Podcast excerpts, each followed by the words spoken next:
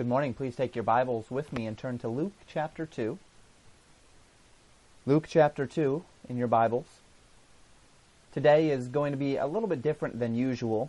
I'm not going to cover as many verses you see there. It's just verses 1 through 5 today, and instead I would like to give you some perspective. Luke 2 begins the account of the birth of our Lord Jesus Christ, but I'm not actually going to dig into the account of his advent this week. Uh, this week is going to be, uh, if, if, I can put it this way, a bit of a history lesson. It, it's going to be a little bit more teachy, a little less preachy, but it's intended to give us all some perspective about the world into which Jesus Christ came.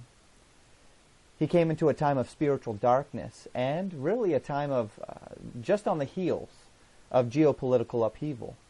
And in that sense, the time into which Jesus entered history is similar to the time in which our world is currently entering. Really, we are just beginning to enter geopolitical upheaval. Jesus, in his time, was just coming out of geopolitical upheaval. You know, we live in a time of spiritual darkness. There's plenty of uh, spiritual stuff around, but most of it does not reflect the light of the truth of the Word of God, e- even many times in Christian circles. We're rapidly descending toward a time of geopolitical upheaval. And this instability has uh, not yet deeply touched the United States, but the day is coming. Uh, the history which I give you today is intended to give you perspective, but it's also intended to give you hope for the future. And our text opens with the historical background to Jesus' birth, and this must not be missed, nor, nor can it be overlooked. Ought it be overlooked? We read in verses 1 and 2 of Luke chapter 2 and it came to pass in those days that there went out a decree from Caesar Augustus that all the world should be taxed. And this taxing was first made when Cyrenius was governor of Syria. Jesus was born in the days of Caesar Augustus. Now, Caesar Augustus uh, was previously known as Octavian, and he was technically uh, or officially the first emperor of Rome, ruling from about 27 BC to 14 AD. Augustus had taken the exclusive leadership of Rome following his defeat of Mark Antony and, and Cleopatra in the Battle of Actium. Augustus reigned in an era of peace that is called today the Pax Romana, where the people were generally free and the empire was generally stable. But for the true follower of God in Israel, times were really nearly at their darkest. The history leading up to this event, the uh, the event that we call the first advent of Jesus Christ, his birth, is deep and it's varied. I've taught a series on the intertestamental period on a Tuesday night in the past. I've also taught it in my uh, my Monday night uh, community teachings. But I'm going to today give you kind of a brief, a short, a Cliff Notes version of what happened between Malachi and Luke chapter 1, Luke chapter 2, really. And as we do so, I hope that it will give you perspective on what was going on leading up to Jesus' birth. There was approximately 450 years between the final written word of Malachi and the birth of Jesus Christ. When we leave Malachi, Israel has been reestablished as a nation following the 70 years of Babylonian captivity. During the times of Ezra and Nehemiah, the city and the temple had been rebuilt as mere shadows of the greatness of the glory that they once were. The prophets Haggai and Zechariah also they prophesied in these days. You see there on the screen behind me uh, a timeline of the events of uh, this era. Cyrus allows the Jews to return home in 539 BC and rebuild the temple rebuild the city under Medo-Persian authority. That in and of itself is a tremendous um, prophetic answer, a, a, prophecy that comes to pass. Zerubbabel leads the remnant back. The temple's finished being built in 515 BC. And we see all of these events transpiring during this time. In about 420 BC, so some hundred years after the temple is finished building, the people have been back in the land. The book of Malachi, the prophecy of Malachi is penned, and Malachi is writing about judgment and about hope, hope of the Messiah, and promising that before Messiah would come, Elijah would appear, thus ushering in a time of biblical renewal. But after the book of Malachi would come, before that renewal, silence. We call it the silent years. About 450 of them, in fact. And during the time of Ezra and Nehemiah, and through the days of Malachi's prophecy, the nation was under the hand of the Medo Persian Empire. From 420 BC, it would be another 96 years of Medo Persian dominance before a man named Alexander the Great would arise, and, in a matter of about 10 years, he would conquer the known world. From 334 BC to 323 BC, he conquers the known world, and, and Israel, of course, being a part of that. There's some fantastic accounts surrounding that. In accordance with prophecy, Alexander dies suddenly in 323 BC. That prophecy is in the book of Daniel, leaving his kingdom to be divided among his four generals. Now, those uh, four generals are, not all four worth talking about in this very brief time today, but two of these generals do matter to us. Uh, one's name was Seleucus, uh, who took control of Syria, and then the other named Ptolemy, who took control of Egypt. You see on the screen behind me uh, kind of the regions which they controlled, Seleucus being in the yellow and, and, um, and Ptolemy being in the blue. I apologize, it's not in English, but you don't really need that in order to understand what's going on uh, within this, uh, within the scope of this map. You'll notice that right in the middle of that yellow and that blue, there's this contested zone. And that contested zone is the nation of Israel. Now, following the divided kingdom, the dividing of the kingdom into four pieces, one can trace some 150 years or so of back and forth fighting between the nation of Syria and the nation of Egypt. And right about in the middle of their empires, right where they were fighting, of course, was Israel. So Israel becomes, if we can call them this, a national ragdoll of these two nations, uh, the land of their battlefield. Throughout these years, there's much happening in Israel. Of particular note is that the Syrian leaders were making a major effort to dissolve Jewish culture and, and effectively make the nation Greek. Uh, they had the support of a ruling class of priests in this, a class which would eventually be known as the Sadducees, taking their name because they said they were the lineage of the high priest Zadok, and, and, and the Zadokies, or the Sadducees, were the name that they took. They, of course, had no uh, faithfulness, as Zadok did, to God and to his word and to his lineage. Uh, they were the theological liberals of the day, and they certainly desired to be well in favor with, with those who were in control, uh, particularly with the Greeks, and were more than willing to allow Jewish culture and the Mosaic traditions to just die away. Now, throughout this time and even into the days of um, Jesus' time, the high priest was effectively the ruler of the nation. Uh, by the time Jesus was there, uh, of course, Rome had the heavy hand in those events, just as Syria and Egypt had before that. But uh, the high priest was kind of the effective leader of the nation. This priesthood had been, however, corrupted. It had fallen to the same vice as the pagan nations, with scheming and assassinations, general wickedness. Not to say that there were not many godly high priests in that time, for indeed there were, uh, yet there was still all of the intrigue. It was not uh, pure. It was not really what it, what it should have been, what it needed to be. About this same time, however, a, less consequential nation was rapidly rising in power, and that nation's name was Rome. Rome was strong, having just fought against Carthage in the Second Punic War. That was around 200 BC. They had a very strong military might, and they really had nowhere to assert it. And we've seen this before in empires that are built, whether it be the British Empire or, um, and you can debate it, but I, I think it's pretty well established at this point in history, the United States Empire. As we look at these nations, when they went to war and they built up a uh, tremendous military might, and then at the end of those wars, and I'm particularly thinking of the world wars, there was really nothing left to do with all of that military might, and the question becomes, what do we do with it? Well, uh, they defined industries, they defined lives. There's a lot of money there. It's money to maintain it, but but but it brings in a lot of money as well. And Rome seemed to decide, as, as empires often do, just to keep expanding, just to keep asserting their might. And indeed, they did that. So they began to press into the affairs of Syria and Egypt around 190 BC. Their wars were over. Now it's time to exert their power in the Middle East. Now things would continue this way. Uh, the Seleucids, the uh, Syria and Egypt fighting, Rome kind of poking around to see what they can involve themselves in, until a king in Syria named Antiochus IV, Epiphanes. He gave himself the name Epiphanes, um, a flattering title for himself. Uh, he was indeed a flatterer. He was a schemer. He, overall, he was a very wicked man. He gained the Syrian throne through flattery, and, and he kept it through deceit.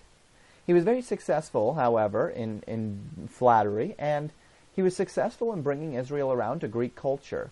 Uh, they had, through continued subtle flattery, uh, been brought along to this idea of Greek culture, so much so that really the, the, the common people were starting to feel as though this was the right move to reject Judaism entirely, and probably it would have only been one more generation or so, and Judaism would have been effectively dissolved.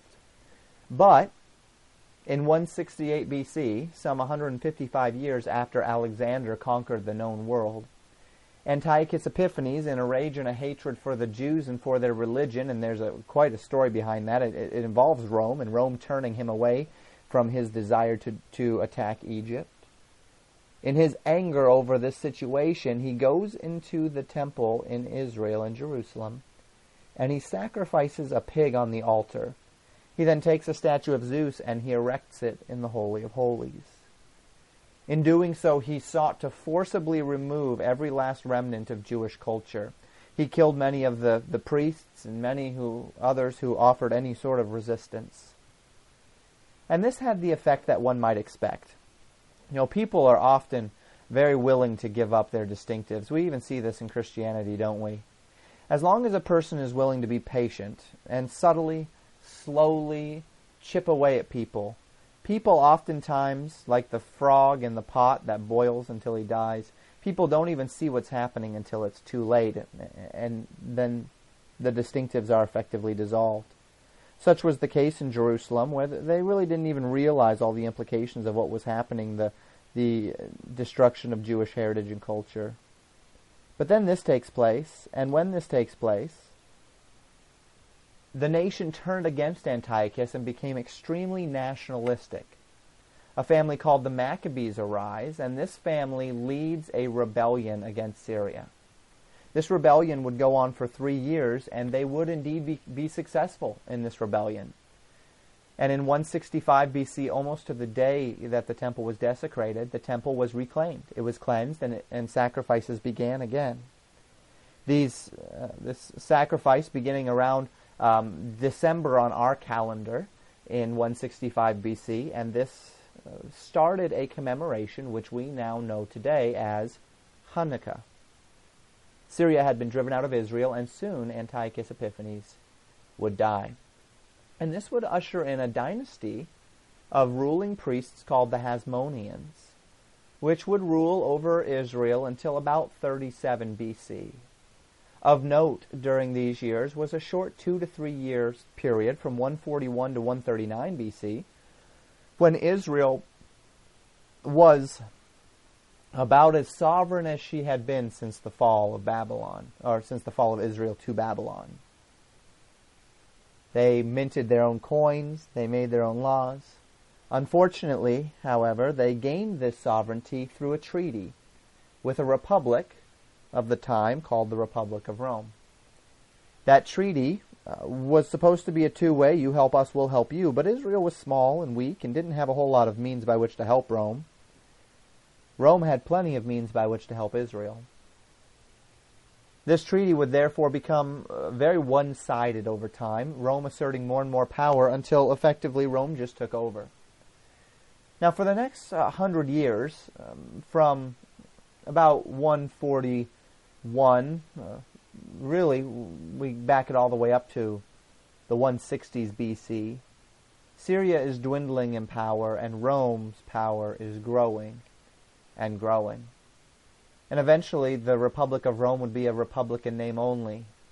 Military leaders manipulated the Senate into giving them absurd amounts of power. This three man military rule that began was called a triumvirate. It began around 60 BC. That's how na- nations die. If it's not by overthrowing, then it's by corruption from within. In this case, amazingly enough, it was through the law. The Senate made the laws that effectively dissolved their, their power. Nations rise and nations fall. Even in our own nation, we can see the corruption reaching epidemic levels. Make no mistake, the republic that once was the United States of America is a republic no more. The direction that we're heading in is not looking very good. History does indeed repeat itself. And Rome's history could give us a great insight into where the United States is heading. This three man triumvirate that Rome had effectively transitioned into a military dictatorship under a man named Julius Caesar. Julius was instrumental in the collapse of the Roman Republic and the rise of the Roman Empire, but, but as one might expect, uh, and I, I, only mention Julius Caesar's name because a league of three men sharing power doesn't really last for real long, does it? Eventually, one man ends up with all the power and the other two are dead. Such was the case. A man named Crassus died in 55 BC, Pompey in 48 BC.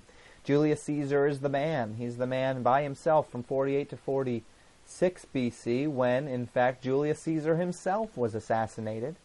And a new triumvirate was formed in 43 BC made up of three men named Octavian, Marcus Lepidus, and Mark Antony. Now, this triumvirate, the other triumvirate, wasn't really officially the leaders of the nation, it was illegal. This second triumvirate was legal. The Senate wrote a law called the Lex Titia, which effectively ended the Republican form of government and gave this triumvirate the power uh, legally that they sought. Over the next 13 years, there would be a great deal of conflict among this triumvirate. Uh, Lepidus would be killed by, and, and, then Antony eventually would become infatuated infatuated with an, an Egyptian leader named Cleopatra VII, Philopator. Antony eventually, uh, that being in 39 BC, would appoint a king over the region of Judea named Herod. Herod was an Edomite, and he would be the king over the region of Judea wherein Israel was. And we see the same Herod in the days of Christ.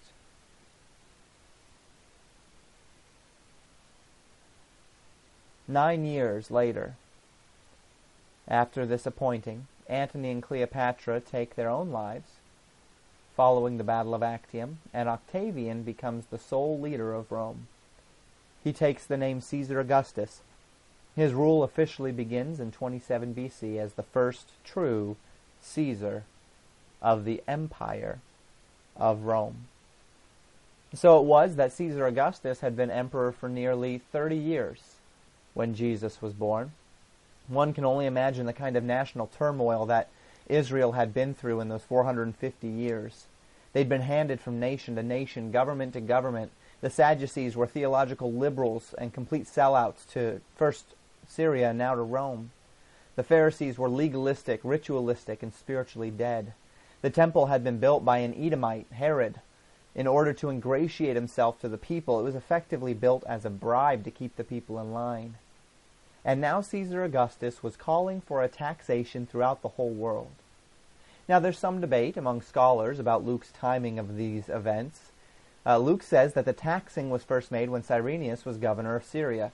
According to modern scholars, this man Cyrenius was not governor of Syria at the time of Jesus' birth, that in fact he wouldn't be for about 10 years later, which at that time they do have a recorded taxing taking place. So people cry, ah, there's a historical inaccuracy here. Luke was wrong. And we've talked about this before. There's several different possible solutions to this. The first being that the word tax here uh, can actually be translated enroll. So the Greek word can mean enroll, not actually to tax, but to uh, take a census for taxing. And so it may have signified this census was what was actually happening here, not the taxation itself.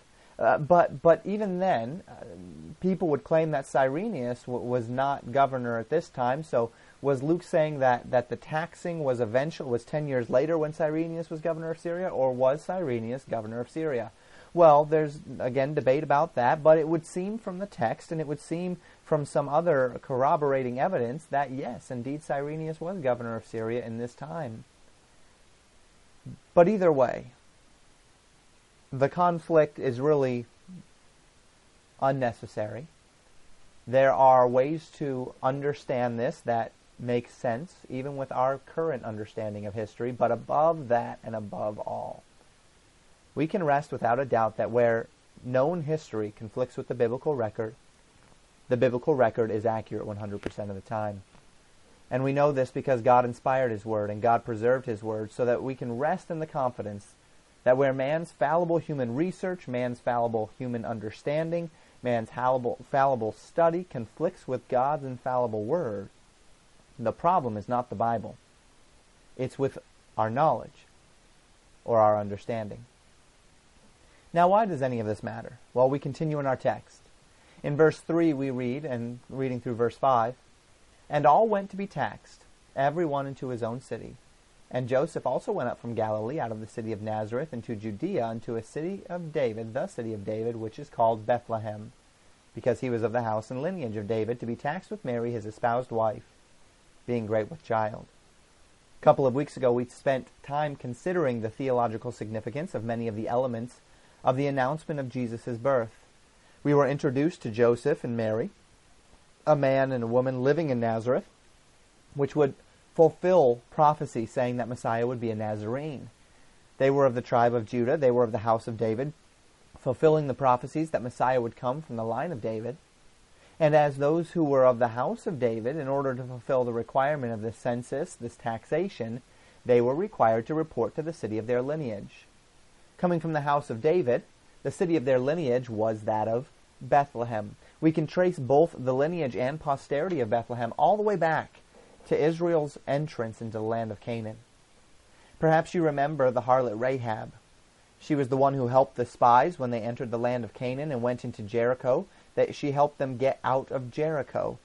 She uh, helped them get out through a window and then uh, in return, they said that she would not be destroyed with the rest of the city if she hung a red cord out her window. So she did so in faith, and when the walls fell, Rahab and her family were spared. Well, Rahab proselytizes into the nation of Israel, and she marries a man named Salmon. He is a Judite, and they settle in the land in a town called Bethlehem. Salmon and Rahab give birth to a son named Boaz. Boaz marries a Midianitish woman named Ruth, which you can read about in the book of Ruth, and they have a son named Obed. Obed has a son named Jesse. Jesse has eight sons, and the youngest of those sons is David, who would be king in Israel. And so the house of David can be traced back to Bethlehem from the very entrance of the family into the land of Canaan. Isn't that neat? Did you know that Rahab was in the lineage of David and of Jesus? Had you ever thought before that Rahab was actually Boaz's mother? Pretty fascinating. But the significance of Bethlehem was far more than just that. The prophet Micah prophesied during the days of Jotham, Ahaz, and Hezekiah, the kings of Judah. And as he did so, in Micah 5 2, he prophesied this but thou, Bethlehem Ephratah, though thou be little among the thousands of Judah, yet out of thee shall he come forth unto me that is to be ruler in Israel, whose going forth have been from old, from everlasting. Micah prophesies that it would be out of the city of Bethlehem Ephratah, Ephratah being the older name of the city, out of Bethlehem would come forth the one who would rule in Israel. Obviously, Micah was prophesying after the death of David, so David cannot be the one in scope here. But God had made the promises unto David that foretold of Messiah, who would come from his line.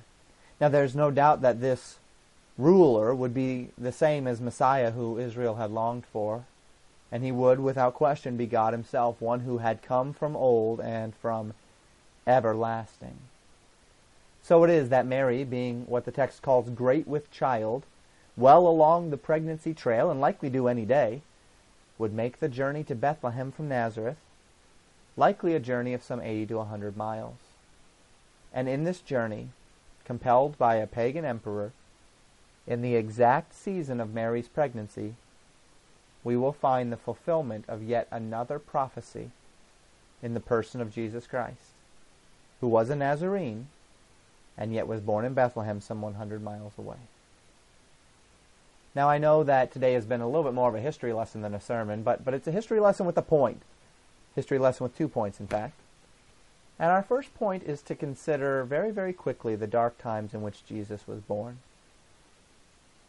In order that we can understand that the light of Jesus Christ truly did shine into very dark times when we read the New Testament, we, we are tempted to get the feeling that things were pretty good in Israel. The, Sanhedrin, the Sanhedrin had um, a, a, bit of quite a bit of authority. The Pharisees were, were the dominant party. Religious purists, they seem in, intent on preserving the Mosaic law and its traditions. The temple was big and beautiful and central to Jewish life. But when we peel back the curtain and we look underneath, we find something very different, don't we? We find the end of a long line of foreign occupation. We find hypocrisy and corruption in the very highest levels of the religious system and government. We find a Roman appointed leader who was an Edomite, an Idumean, who had no interest in the Jews except to subjugate them. We find the nation of Israel failing to represent anything even like the relationship which their fathers had with the true and living God. It was indeed a time of true spiritual hopelessness and of true spiritual darkness. But just last week, as we studied the declaration of Zacharias, he praised the Lord and announced that the day spring, the divine sunrise from on high, had visited them. Called in Malachi 4, verse 2, the Sun of Righteousness with healing in his wings. And this is what Jesus did, and this is what Jesus continues to do today. He shines light into the darkness, so that Jesus would tell the Pharisees in John 8, verse 12, I am the light of the world. He that followeth me shall not walk in darkness, but shall have the light of life. He was a beacon of hope in the darkest of times for the Jews. And today, Jesus lives as a beacon of hope in the darkest of times for the human heart. He promises that all those who follow him will not walk in darkness, but have the very light of life, the light to step day by day, moment by moment, walking in the will of the Lord, the light to understand the spiritual battle that rages around us and to find in it spiritual victory.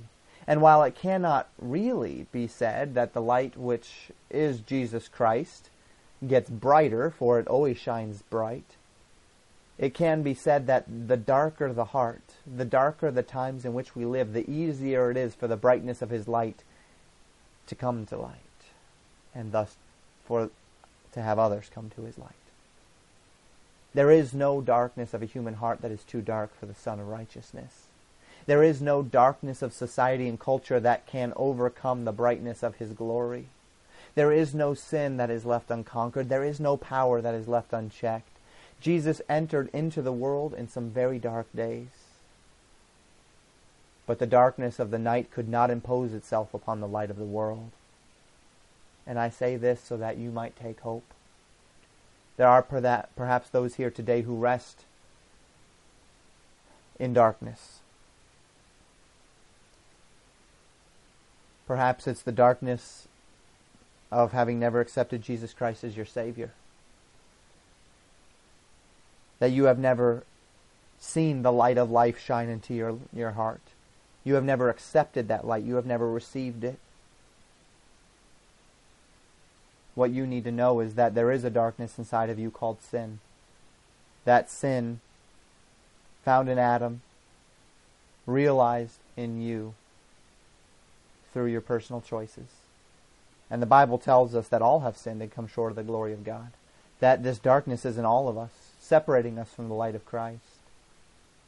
And the Bible tells us that the wages of this sin is death, that because of this darkness we deserve to die. But the gift of God is eternal life through Jesus Christ our Lord. See, here's what God did. He saw that you were in darkness, that I was in darkness. You can't find your way out of that darkness on your own. There's no amount of effort, there's no amount of good works, there's no amount of money, there's no amount of church attendance, there's no amount of things that can get you out of that darkness. But the scriptures tell us that God so loved the world that he gave his only begotten Son, that whosoever believeth in him should not perish, but have eternal life. Jesus said that those who follow him shall not walk in darkness, but shall have the light of life. Jesus came to do for you what you cannot do for yourself. He came to undo the darkness that was in you. Now you can try to live like the light, but, but there's no light there. You can't conjure light. A person without a match, without a, a spark, can't make fire. You have no spark within you with which to make the light. But the scriptures tell us that if we will accept Jesus Christ as our personal Savior, if we, if we will accept what He did on the cross, that He paid the penalty for your sin, that He will shine His light into your heart, and that you will be illuminated with His light, the light of life. And so maybe you're resting in the darkness because you have never accepted the light. But perhaps you as a believer Perhaps you're resting under darkness today. A believer cannot lose his salvation. You have the light within you, and yet perhaps that light is hid under a bushel, as Jesus would say. Perhaps that light is dimmed by your sin, and you're living under the guilt and under the condemnation of your sinful choices. You know that God has saved you through Christ, yet you wallow in the darkness of your sinful choices. You don't realize that the light of Jesus Christ is bigger than the darkness of your sin. You don't understand or you have forgotten that the moment you accepted Jesus as your personal Savior by grace through faith, the shutters of your heart were unlocked so that the gospel light could come in. And this light does not just redeem you from a sinner's hell, it redeems you from a sinner's guilt. You need to remember that there is no darkness which is greater than the light which is yours in Christ. And you can live in this light. Paul tells us in Romans 8 verse 1, There is therefore now no condemnation to them which are in Christ Jesus, who walk not after the flesh, but after the Spirit. No condemnation, and you need to know this. You need to believe this, and you need to live in light of this, because this is the reality of your life in Christ. Second point today and a little bit more to the point. Not only is the light of Jesus did it shine into some very dark times, but secondly, we need to remember that no government has ever, ever thwarted, resisted, or otherwise confounded the counsel of God. Follow this with me. Caesar Augustus some 30 years into his reign as emperor, decides to magnify his own name by taxing the known world for his glory. This pagan king knew nothing of God, cared nothing for God. What he sees is the advancement of his own name. What he wants is the glory of his reign. And yet, his order accomplishes a great prophetic promise. His aggrandizement worked according to a greater power, according to a higher authority, to move in the heart of a man and a woman, a poor man and a poor woman, to travel 100 miles with a pregnant wife in order to fulfill a 700 year old promise that Messiah would be born in Bethlehem. What else could have gotten Joseph and Mary living in Nazareth to Bethlehem so that Messiah could be born? The will of the great Caesar Augustus had become subservient to a prophet of old, a prophecy of which he is entirely ignorant by the sovereign decree of an almighty God. And this is a thought of incredible wonder, is it not? And even more so of comfort. There is no nation, there is no government, there is no ruler who has ever been able to thwart or otherwise frustrate the counsel of God. Today we watch in horror as we consider the awful prospects facing our nation's future leadership. Our government is hopelessly corrupt with little to no end in sight. Our liberties as believers hang by a thread. And the day of open persecution of the Christian faith is almost upon us. Two weeks ago, at a male privilege conference, it was asserted that every dangerous and evil thought and philosophy in the world today is sourced in Christianity. And the people clapped. And today we call these things fringe. It's newsworthy. But in a matter of just a few years, this thinking might very well be law. And if it is, but if it is, we hope in this. God is not surprised. And God wins. And if God wins, that means we win. In closing today, I would like for us to read a passage of Scripture.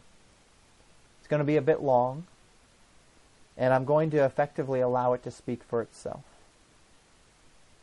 It's found in Isaiah 40, and it reminds us that God is in control. That God is more than willing to use a pagan emperor seeking his own glory to bring about a taxation that would call a young couple right at the time of this espoused woman's late delivery time to travel a hundred miles to the city of their lineage in order to give birth to the Messiah to validate the prophecy of where he would be born. In Isaiah 40, beginning verse 12, we we read this Who hath measured the waters in the hollow of his hand, and meted out heaven with the span? And comprehended the dust of the earth in a measure, and weighed the mountains in scales, and the hills in a balance? Who hath directed the Spirit of the Lord, or who being his counselor hath taught him? With whom took he counsel, and who instructed him, and taught him in the path of judgment, and taught him knowledge, and showed to him the way of understanding? Behold, the nations are as a drop of a bucket, and are counted as the small dust of the balance. Behold, he taketh up the isles as a very little thing, and Lebanon is not sufficient to burn, nor the beast thereof sufficient for a burnt offering. All the nations before him are as nothing, and they are counted to him as less than nothing and vanity. To whom then will ye liken God? Or what likeness will ye compare unto him? The workman melteth the graven image, and the goldsmith spreadeth it over with gold, and casteth silver chains.